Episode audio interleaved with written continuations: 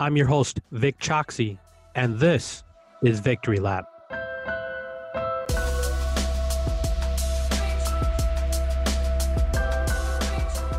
The premise behind Victory Lap is simple. It's to have on luminaries from the sports, entertainment, and media worlds to talk about their journey, and most notably, one victory that helped them reach their goal. On today's episode, I speak with Betnijah Laney. She's a star in the WNBA who put on a show in the bubble recently. Betnijah, first and foremost, how are you guys doing during these crazy times?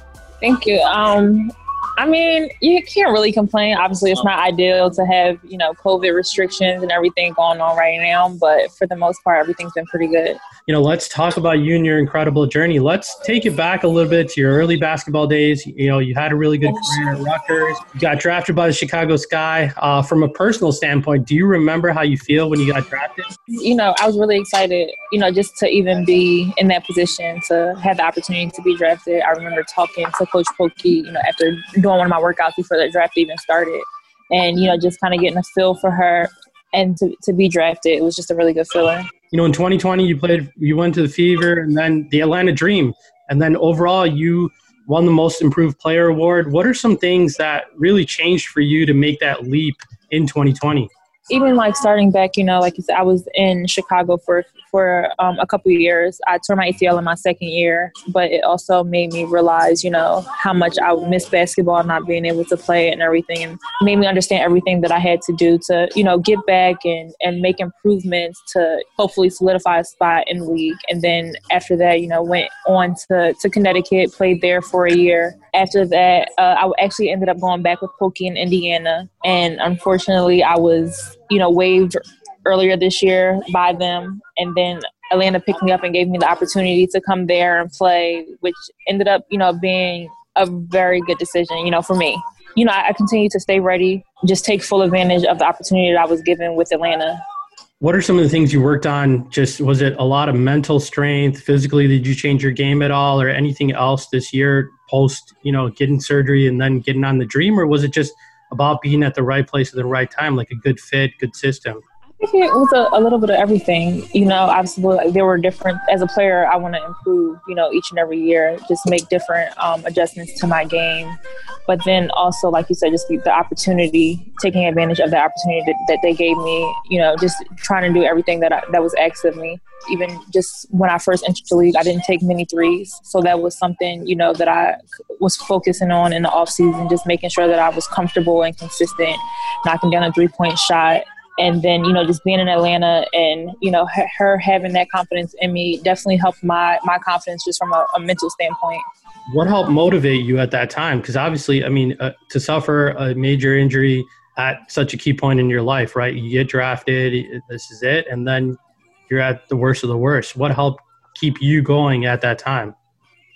Um, just the, the support that I had, you know, both on and off the court from my family, from my friends, my, my teammates, my coaches, the organization, um, everybody, you know, kind of surrounded me and, you know, pushed me to, to get better each day, you know, when I was, when I was going through that, just making sure that I had everything that I need, that I needed, you know, even on my, my, my bad days where I'm just like, I don't want to do this, you know, I would have coaches come in and do my workout with me you know, to just kind of help me and keep me going. Like I said, once I wasn't able to play, I really saw how much I missed basketball. That motivated me as well, just to know, you know, what I wanted, where I wanted to get back to. Yeah, I mean, you never know what you have until it's gone, right? That's what they yeah. It's true. it's very true. Everything in life. So, you know, let's move a little bit. Talk about the wubble, as they like to call it. You were outstanding there. You, you know, you were probably one of the best players there couple of questions about it. Talk to me about the experience. Like, what stuck out for you, good and bad? Um, it was very, it was very different. It wasn't ideal. It was, it was crazy because you know we never thought that we would have been there. Like, when has anyone ever played in a bubble, just being isolated? And that I think was like the worst part. Just being in the bubble, being isolated, not being able to, you know, go anywhere to see, you know, any family or friends, not having them there to, you know, to support us. And we knew going into it, you know, what we were there for. You know, we were there for something, you know, more than basketball. We were there for to push our, you know, social agenda. So, you know, that helped, you know, continue to keep us going as, you know, as well as you know, this is what we love. And I, th- I think that was probably the best part, just to be able to continue to play and do what we love, but also, you know, make a stance for something other than us.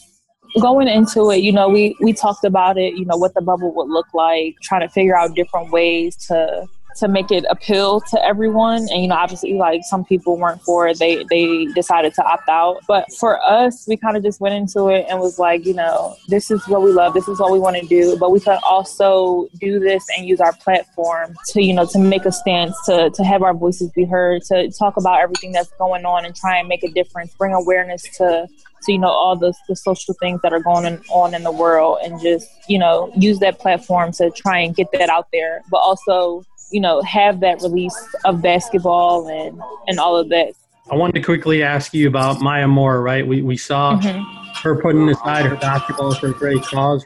Yeah, there, you know, there are a lot of players that, you know, that have done things like that. You know, her, um, Natasha Cloud, Renee Montgomery, who's on our team, you know, they've they've all done a really good job of using their platform that basketball gave them to to go out and make a difference, to using their voice to you know what Maya did was was great. Like who would have thought that she, you know, would have been able to do that? So for her to, you know, take the season off to try and, you know, help someone else and stand for stand up for something that she believed in, you know, it's always inspiring to have people do do things like that.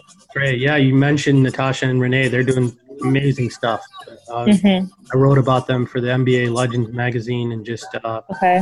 pretty great to see just every single player that's out there, little or small, just all the really really cool things that they're doing. The NBA, WNBA, it's it's awesome to be a part of it. So I'm glad uh, he kind of pointed them out as well, and just even you, right? Every single person has their part to play, and it was yeah, definitely. And and everybody's thing will will be different. You know, I'm not really a as vocal or anything like that, but I definitely, you know, have what I what I stand for, what I believe in, and you know, it may not be on a national scale of things, but you know, just just keeping that conversation going, trying to come up brainstorm with different things that we can do to bring awareness, you know, and I think that everybody, like just the league as a whole, every single player has, you know, done that, whether it's on a grand scale of things or, you know, just something here and there. But I think everyone is, is doing their part and everyone's part will look different. Now we're allowing people to see to see us in different lights, you know, whether it's on the court, whether it's off the court, you know, just see, you know, what we were about and, you know, try and inspire inspire the next generation. All right, let's switch gears a little bit. I know besides basketball, this is what I've heard. I've done some research. you love kids. You hope to open up a daycare one day. Uh, what inspired that?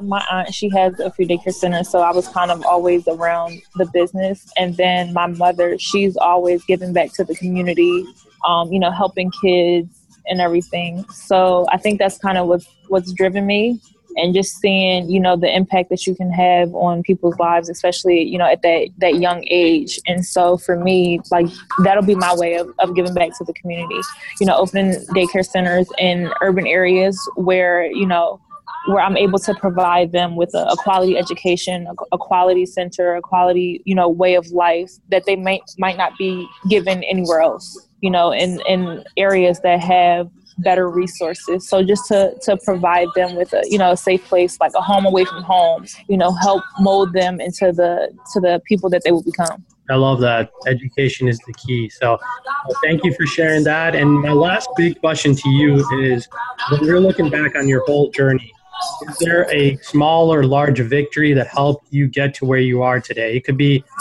a moment, something that happened, you know, your family, just you know, whatever, I'll open it up to you. I don't think there's one thing. I think like there were just so many different things that have kind of happened along my journey that have, that have really gotten me here. And whether it's my ACL being waived, you know, all of those things have kind of, you know, helped bring me along and get me to where I, you know, where I want to where I want to be. You know, had I not been waived by Indiana, would I have had the opportunities that I had in Atlanta? So I think it just, you know, it, it all plays a part. When I'm going through it, it kind of sucks and is, yeah. you know, feels like my road is coming down. But at the same time, like I feel like in all of those those obstacles that I face, it just it pushed me to be that much better. Definitely. Thank you for sharing that. So, okay, before we wrap it up, I always like to do a little rapid fire Q and A with my guests. Whatever comes to your mind. There's no, you know, no stress. You were in Chicago for a while, so best favorite pizza spot? Giordano's, because that's the only one I knew. Greatest WNBA player of all time? I would probably go with Diana. NBA, same question. My mom is probably gonna be mad if this because I didn't say LeBron, but I think I'm gonna go with Kobe. When you were growing up, is there like a favorite book or movie that you like still love? to this day, I still love. It's probably like the only DVD that I actually own is Life Size with Tyra Banks. Nice. When I was younger, I actually wanted to um to be a model.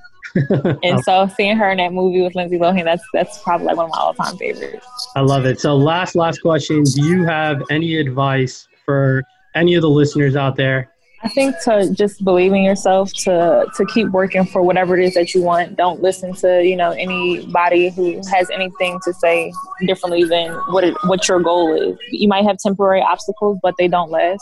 So just keep pushing, keep going, and just continue to fight through them. Awesome, I love it. Well, thanks again for your time. It was a pleasure talking to you. I'm excited to see you ball out a little bit more. Thank you.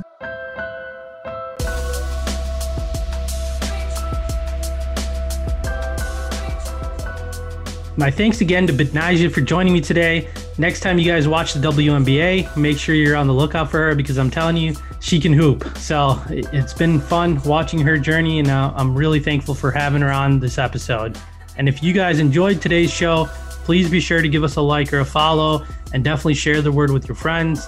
Last but not least, you can follow my work at DocSquad33 on Twitter or VicChoxy33 on Instagram. Thank you guys again for listening. I'll see you next time on Victory Lap.